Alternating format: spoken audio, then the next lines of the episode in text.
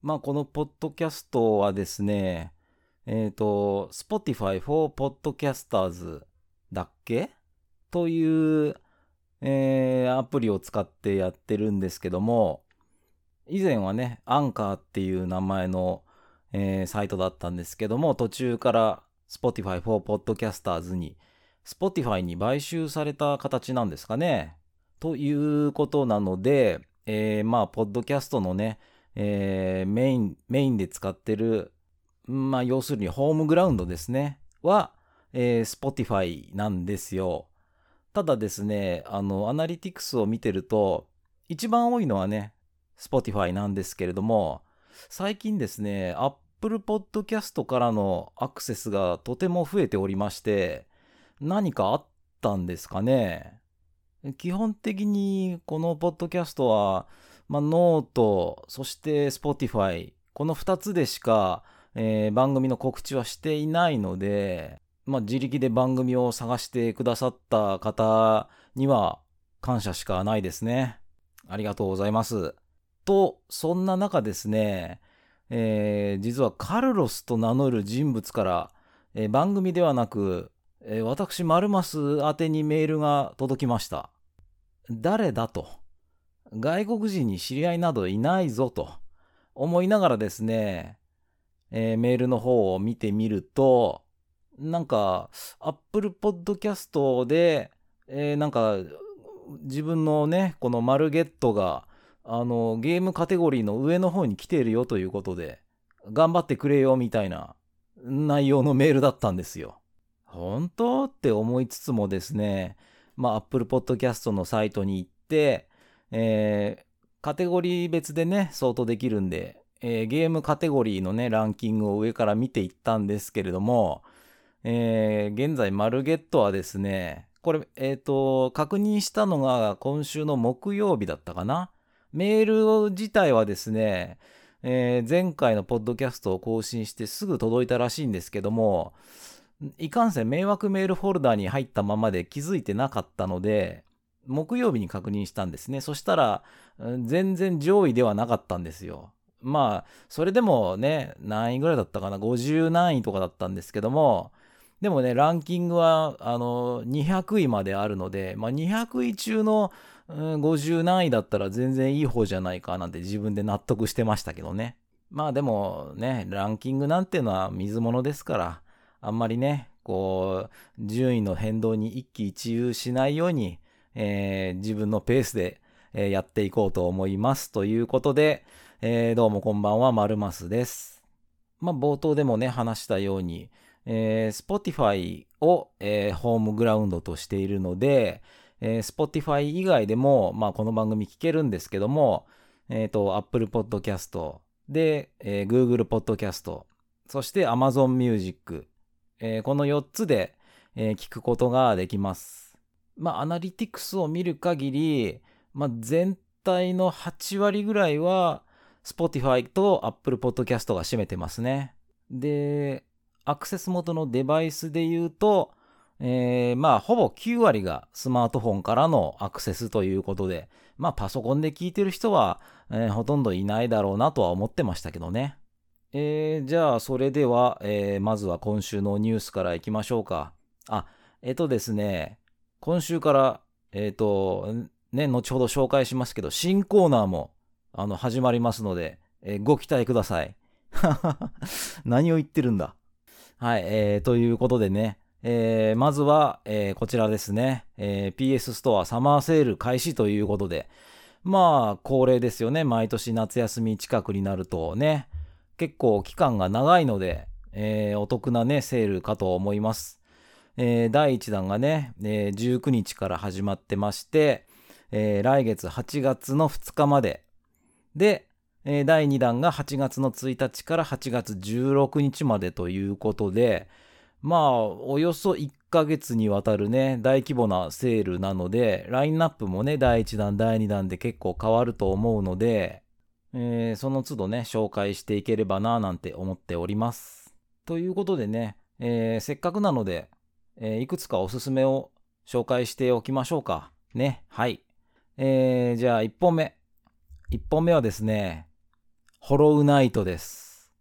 これはインディーゲームで、えー、メトロイドバニアになるんですかね。ジャンルで言うと。はい。これはですね、まあ、実を言うと、えー、マルマスプレイはしたんですけども、えー、クリアできませんでした。はい。えー、非常にですね、難しいです、このゲーム。まあそうですね、ちょっとダークな感じの雰囲気のね、えー、メトロイドバニア、まあ、2D アクションゲームですね。あのいろんなマップをね、探索して、えー、マップを埋めていってっていう、そういうね、メトロイドバニアスタイルで。で、虫の世界なのかな？うん。敵とか、まあ、主人公もそうですけど、なんかね、白黒の虫っぽい、あの、キャラクターたちが出てきて、まあ、ちょっと可愛らしい感じもありつつ、なんか、不気味というかグロテスクな、なんか独特の、うん、なんか世界観で、うん、それが結構、あの、たまらなくね、好きな人もいるんじゃないでしょうかね。ただまあですね、そういうちょっとね、あの、可愛らしい見た目とは裏腹にですね、まあ、なかなか手強いアクションゲームでして、はい。ボスなんかもですね、まあ基本的に立ち回りを覚えれば、えー、倒せなくはないんですけども、んいかんせん、こう、頭では分かってるんだけど実践できないみたいな難しいテクニックをね、結構随所で要求されるゲームでして、えー、クリアできませんでしたね。はい。中盤ぐらいまでは行ったとは思うんですけどね、まだまだ先はなんか長いようなあたりで挫折してしまいました。ということでですね、あ、えっと、価格はですね、えー、いくらだったかな？えっと、50%オフの753円ですね。はい。全然安く買えますし、まあ、サマーセール以外でもね、ちょくちょくセールに来るゲームなので、えー、そうですね、メトロイドバニア系が好きな方、えもしくはですね、えー、メトロイドバニアをね、はじめとするアクションゲームなら、え、得意だから任せろっていうね、アクションに自信がある方はね、え、このホローナイト、あの、出来はすごくいいです。すごくいいけど、すごく難しいゲームです。あの、自信がある方はね、ぜひ挑戦してみてください。じゃあ、2本目。2本目は、ハデスです。こちらも難しいゲームなんですよね。えー、ハデスの方は、えー、40%オフの1716円で買えますね。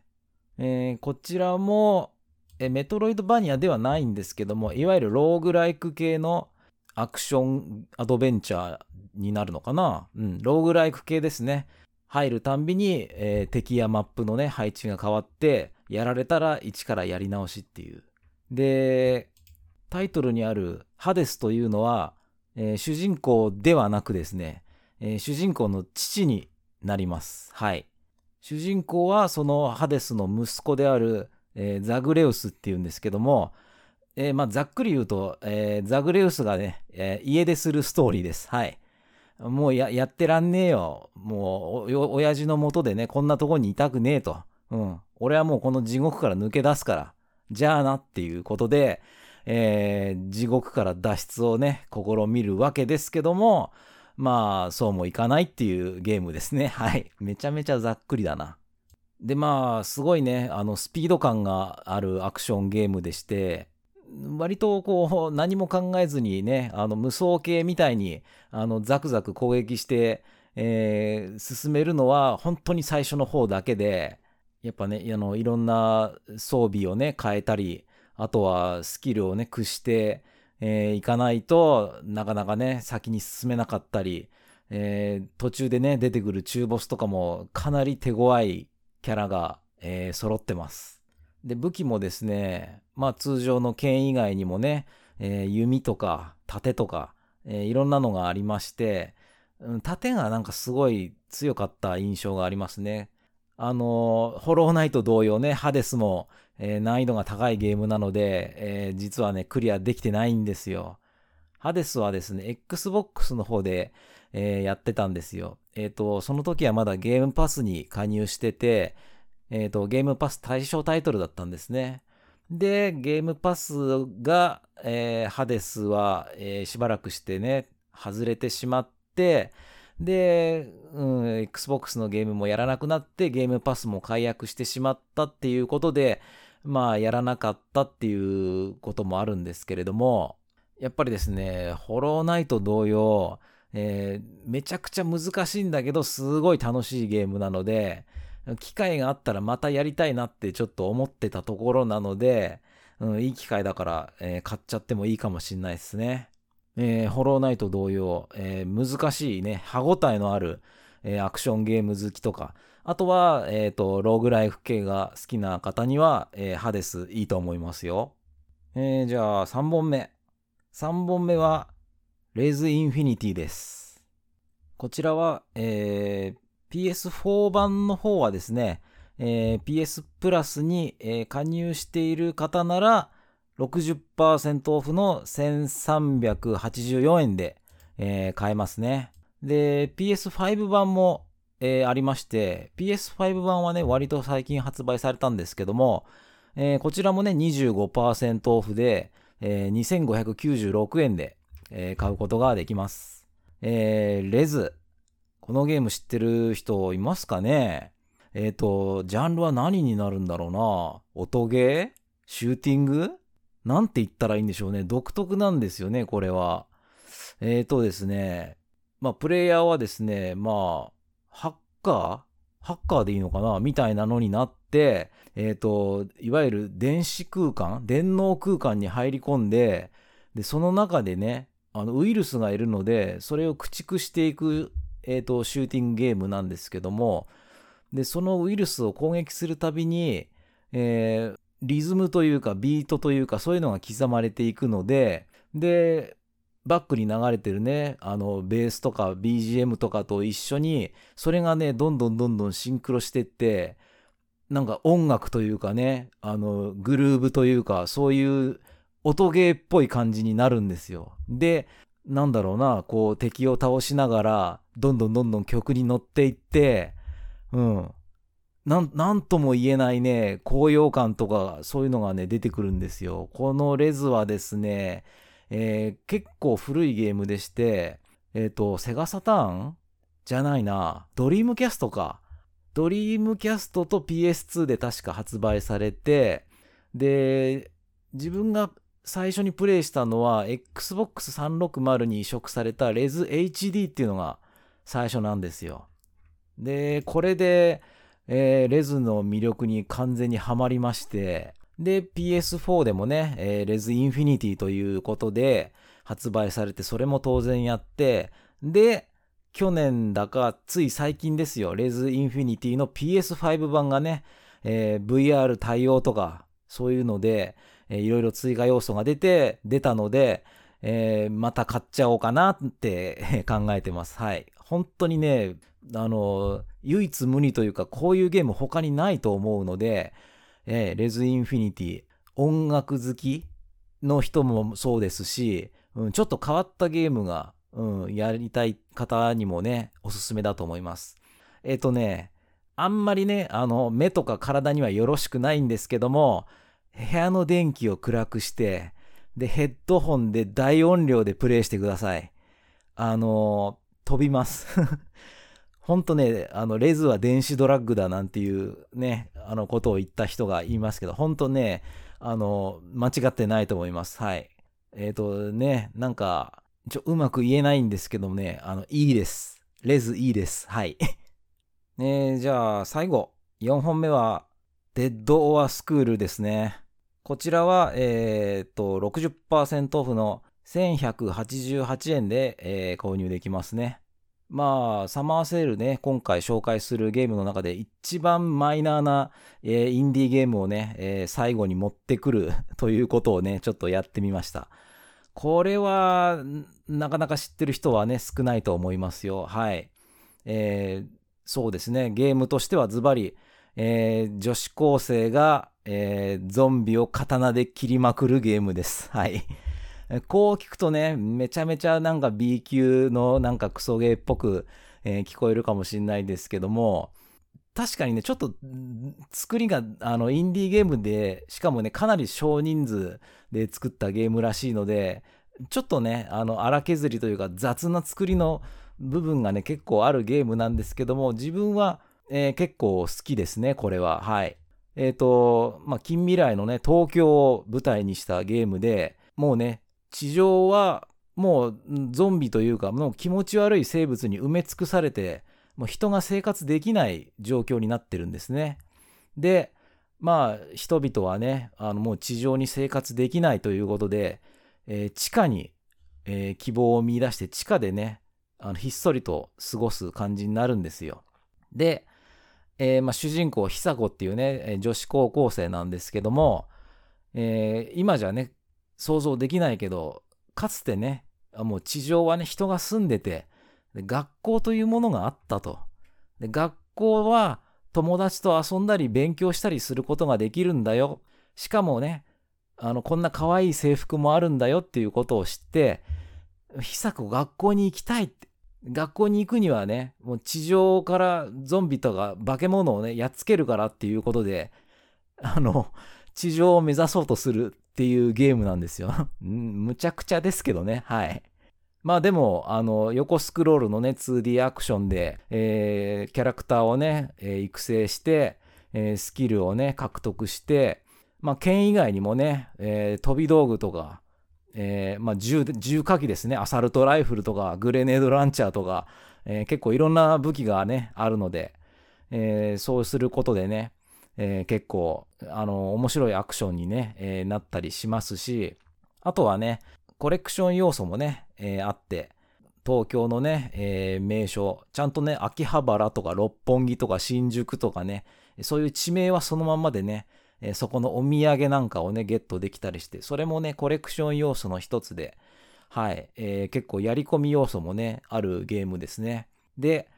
えー、自分はですね、なかなかクリアしてもですね、まあ、トロフィーコンプリートまでやるゲームって少ないんですけども、まあ、このデッド・オア・スクールはですね、唯一プラチナトロフィー取るまでゲーム遊びました。はい。で、プラチナトロフィーも割と取りやすかったです。確かね、プラチナトロフィーの取得率がね、10%超えてたと思うんですよね。あの、その10%って聞いてね、だいたいゲーマーの方はピンとくると思うんですよ。プラチナトロフィーで取得率2桁のパーセンテージいってるゲームっていうのは、なかなかないですよ。うん。一応、タイプとしてはメトロイドバニア系になるのかなっていうとこなんですけども、あのね、先に紹介したホローナイトとかハデスとか、えー、よりかは、あの、全然難易度は低いので、はい。無名ですけれども、えー、まあ、作りもね、結構荒い雑なゲームですけども、なんかこう、雑は雑なんですけども、それなりに味のあるアクションゲームということで、えー、ちょっとマイナーですけどね、デッド・オア・スクール、はい。あの、女子高生になってね、ゾンビをバッサバッサとね、切り倒していくゲームなので、興味のある方はね、えー、ぜひぜひセール中なので、えー、やってみたらね、いいんじゃないでしょうか。はい、えー、ということで、えー、サマーセールのね、おすすめをね、4本ほどえー、紹介いたしました。はい、えー、では、えー、今週のニュースは終わりです。はい。もうね、なんか最近、なんかな、7月ってあんまりなんか大きいニュースないですね。うん、多分8月もこんな感じになりそうですね。ということで、そうなると、うーん、なかなかね、こう、セールのおすすめを話すぐらいしかないので、なんかないかなっていうことでね、えー、新コーナー考えました。はい。えー、題して、今日は何の日？はい、拍手。はい、えーと、今日は何の日？これね、ファミツー .com とかね、えー、ファミツーのね、ツイッターをフォローしてる方なんかはね、えー、ご存知だと思うんですけども、まあ、そのね、過去に、えー、この日に、えー、こういうゲームが発売されたよとかね、そういう、えー、ものをね、えー、ファミ通さんが紹介しているので、まあそうですね、その週に、まあ何か、えー、いろいろあると思うんですけども、何か一つ、えー、今日は何の日で話したいテーマがあるものをちょっとピックアップしてみようかなって思います。ということで、今週の中から、えー、マルマスが選んだのはこれですね。えー、今から24年前、えー、1999年の7月22日は、えー、初代 PS ソフト、どこでも一緒が発売された日ということで、どこいつですね。どこいつは、そうか、もう24年前にもなるんだな。あー、懐かしいな。どこでも一緒は、ね、えー、皆さんご存知だと思うんですけども、えー、猫のね、トロ。トロはね、この、これが、あの、デビュー作ですからね。うん。えっ、ー、と、ポケットステーションっていうね、えっ、ー、と、たまごっちみたいな、たまごっちの説明は必要ないですよね。うん。若い方にはした方がいいかもしれないですけど、まあまあ、要はちっちゃい、ものすごいちっちゃい携帯ゲーム機でね、あの、キャラクターの育成ができるっていうものなんですけども、えっ、ー、と、ね、どこいつでもあの、メモリーカード型のね、えー、そういうたまごっちみたいなポケットステーション、通称ポケステって言うんですけどね。それ単体で、あの、ゲームも遊べるし、PS のメモリーカードの代わりにもなるっていうことで。で、そのポケステ、あの、自分はですね、スケルトンカラーのクリアのやつをね、持って、で、どこいつも買って、で、まあ、トロ以外にもね、あの、ジュンとかいろいろ、いろんなキャラがいるんですけども、えー、自分はですね、ロボットの鈴木を 育ててました。はい。なんかいろいろね、あの、言葉をね、覚えさせると、それを学習していくんですよね。で、なんかいろいろ言葉を覚えて、プレイヤーとね、いろいろ交流して、やり取りしてっていうのがあるんですけども、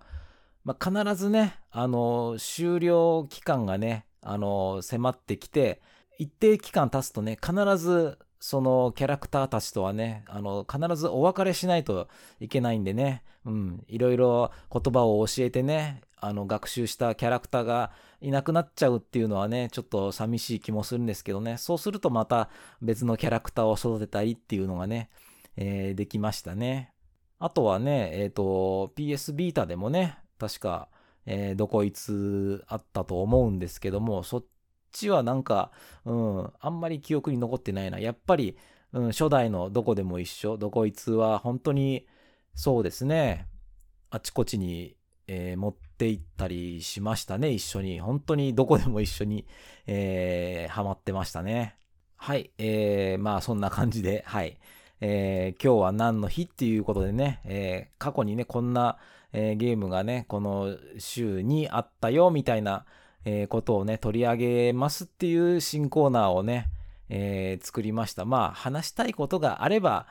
ね、あの、話す程度で、なんかニュースがいっぱいあるときは、もしかしたら、えー、触れないかもしれません。はい。ということで、えー、続いて、あのー、前回のね、ラジオで、えー、ファミコン40周年記念サイトをね、えちょっとだいぶ長々と、え話してしまいましたけども、えまたね、サイトに、え更新があったので、え少しね、そちらの方もね、え一緒になって、え語っていきましょうか。これはまあ、えコーナーにするというかは、うん、まあ、このファミコン40周年サイトが更新されたら、え、こっちも話題に、え、乗ろうかなっていう感じですかね。はい。じゃあ、え、更新された内容ちょっと見てみましょうか。えっ、と、じゃあ国民投票から。確か、えー、第1回のお題がね、初めて買った、もしくは買ってもらったソフトはっていうことで、えー、私、マルマス、スターソルジャーとね、ボンバーマンという風にね、答えましたけども、この投票結果でね、その2タイトルは入ってるんでしょうか？そして、えー、上位はどんな感じになってるのかね、えー、ちょっと見ていきましょうか。えー、1位、え、やっぱりという感じでね、え、スーパーマリオブラザーズ。で、2位が、えー、マリオブラザーズ。で、3位が、えー、スーパーマリオブラザーズ3と、えー、上位 3, 3タイトルはすべてマリオが独占ということですね。で、まあ、以下、4位以下をね、ざーっと20位まで見たんですけれども、ね、そうですね。やっぱり、かなり初期のタイトルが多いですかね。ベースボールとか、ドンキーコングとか、ね、エキサイトバイク、ロードランナー、ポパイ、スパルタン X、F1 レース、ね、デビルワールド。なんかほとんど 初期ですね。1985年ぐらいまでのゲームがほとんどですね。新しめのゲームで言うと、えー、そうですね、7位にね、星のカービィ、夢の泉の物語と、えー、ドラクエ3、そして伝説映画入ってますね。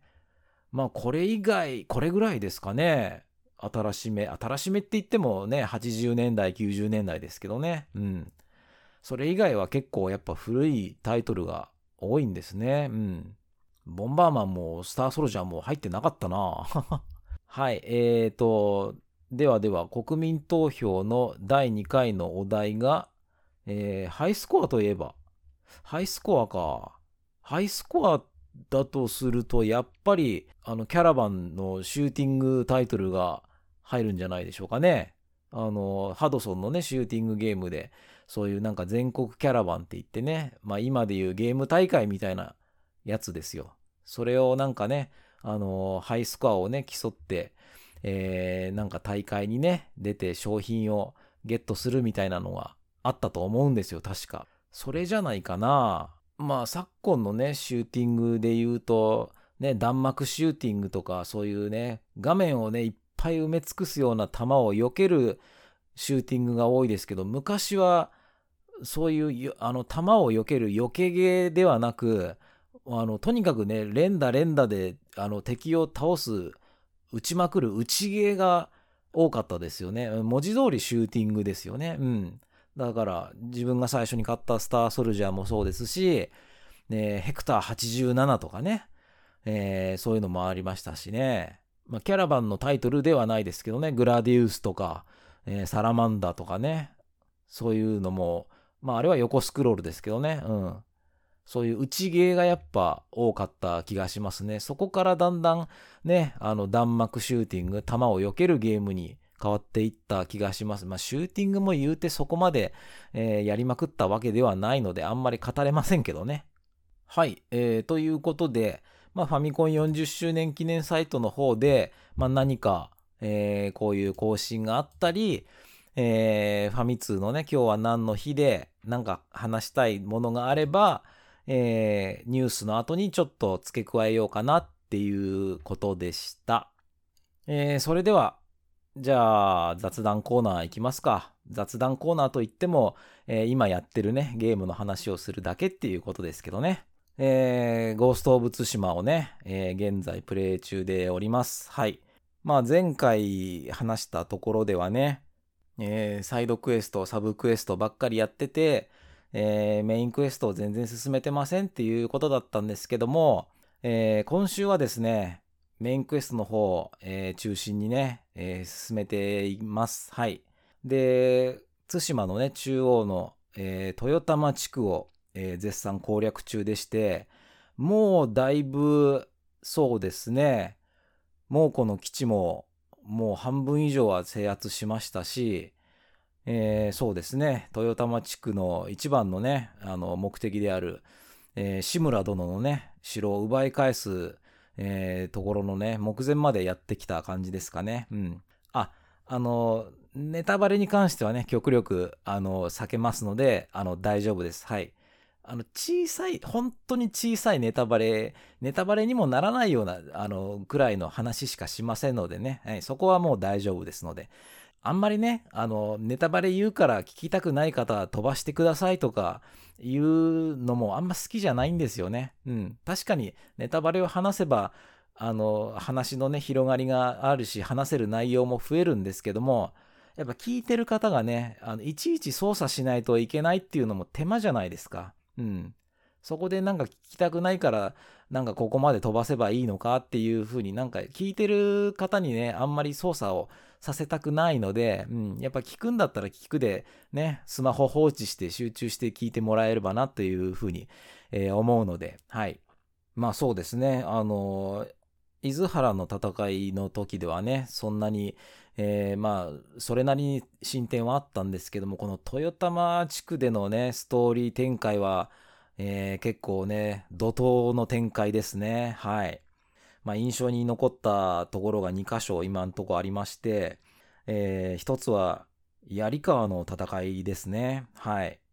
これは、そうですね。まあ、この後最後までね、えー、プレイする予定ですけども、まあゲームクリアしてね、ゴースト・オブ・ツシマ一番印象に残ったシーンはどこですかって聞かれたらね、えー、多分一つはね、この槍川の戦いをね、間違いなく自分は挙げると思います。はい。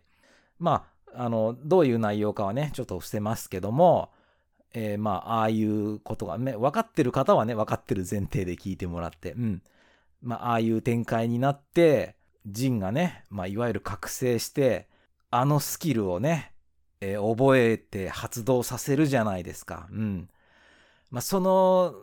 演出もね、相まって、もう槍川の戦いはもう痺れましたね。うん。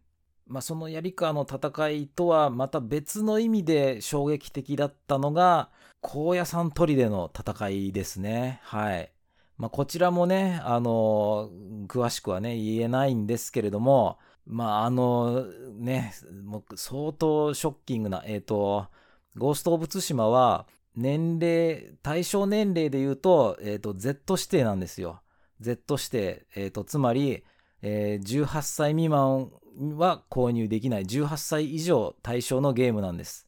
なので、まあ、いわゆるね、残酷描写だったり、あの、グロテスクなシーンとかが出てくるゲームなんですよ。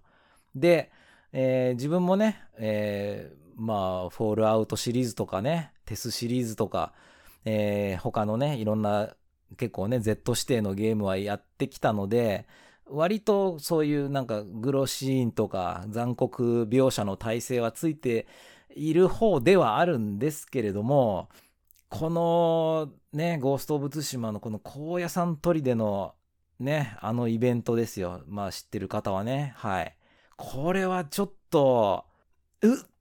ってなりましたね。あの場面は。はい。自分ではね、結構そういうのは見慣れてる方かなとは思ったんですけども、ちょっとショッキングなイベントがありましたね。まあ、ただね、あの、ストーリー的にはもう非常にね、盛り上がりを見せていて、はい、こっからもう駆け抜けるようにね、メインストーリーをね、絶賛進めております。はい。あとはそうですね、まあ武器はね、あの、ほとんど変わらずなんですけどね、鎧が、うん、鎧、防具ですね。防具がどんどんどんどん結構手に入るじゃないですか。で、ね、物資を使って鎧を強化していくんですけれども、だんだん使わない防具も出てきまして、そろそろ、うん、使える防具、使えない防具を見極めていかないといけないなと。うん。あとは、そうですね、あの、護符とかもね、かなり大量に手に入ってきて、毎回装備する護符、あと、手に入れても、ああ、これかっつって、なんか全然使わない護符とかも増えてきたので、うん、その辺も、あれはなんか売ったりとかできないのかな？うん。なんかね、あの、いくつか、あの、複数ね、あの、持ってるんで、なんか効果がダブるものとかはね、なんかグレードアップとかしたいんですけどね。ただスキルの方はね、もうだいぶ覚えてきまして、うん、なんかもうスキルポイントとかも、次何取ろうかなって迷うぐらいになってきまして、あとはね、まだロックがかかってるところもあるので、それはまだメインストーリーを進めないと、えー、解放されないみたいなので、まあそのために、えー、スキルポイントね、使わずに取っておいてもいいかななんてちょっと思っております。まあ、ただね、ストーリーの進行状況、あ、そうだ、ストーリーの進行状況で思い出したんですけども、えっ、ー、とね、このラジオでもね、まあ、あの、散々言いましたけども、この PS5 のホーム画面に、そのゲームの進行状況みたいなのを表示されてるって言って、あれ何なんだろうなっていう話をしてたんですけども、えー、ちゃんとメインシナリオの進行状況って、えー、カーソルを合わせればね、表示されます。はい。えそれに気づかずですね、もうただ画面を見て、あ、進行状況50%なんだなっていう、それの説明がわかんなかったんですけど、あの、ちゃんとね、カーソル合わせることができて、カーソルを合わせると説明が表示されます。はい。えー、やっぱりね、メインストーリーの、えー、進行状況でした。なので、えー、もうそうですね、ゲームはもうそろそろ終盤にじゃあ入りそうかなっていう感じですかね。まあ、できれば、そうですね、6月のもう上旬からね、始めてるので、8月でね、そろそろゴースト・オブ・ツシマ始めて2ヶ月になるんですけども、遅いですかねいや、結構ね、プレイできない時とかもありますし、うん、割とね、こういうオープンワールドゲーって結構寄り道するのが好きな方なので、うん、まあ言うてもちょっとね、サブクエストも、あの、めんどくさそうなのはですね、ちょっと放置しがちになってきました。はい。ちょっと、そうですね、全部こなすのはめんどくさいし、だるくなってきたっていうのもあるので、うん、大事そうな、ね、メインクエストは別として、ね、なんか大事そうなサブクエストと、あの、報酬が良さそうなサブクエストを選んでちょっとね、やる感じになっちゃってますね。まだね、始めたてのね、伊豆原地区攻略中とかはね、結構もう隅から隅まで全部のね、サブクエストとかやってたんですけどね、探索とかもね。それがね、ちょっとだれてきました。はい。さすがにね、うん。もうそろそろプレイ時間で言うと60時間ぐらいになるので、時間かけすぎかななんていう気もしますけどね。はい。ということでね、えー、長々と話しましたけれども、いやーでもそうですね。まあ、こうやって毎週のようにね、ゲームの進捗状況なんかを話してると、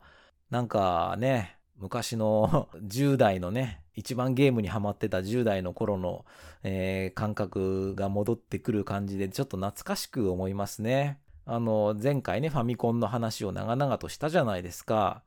やっぱりね、えっ、ー、と、小学校、中学校、高校とね、ファミコン、スーパーファミコンと、あと、それに続くね、えー、いろんなハードをね、転々としてゲーム人生を歩んできたわけですけども、やっぱりね、あのー、毎日のようにね、ゲームをして、で、翌日、ね、クラスの友達とね、ゲームの進捗状況の報告とかをね、したりして、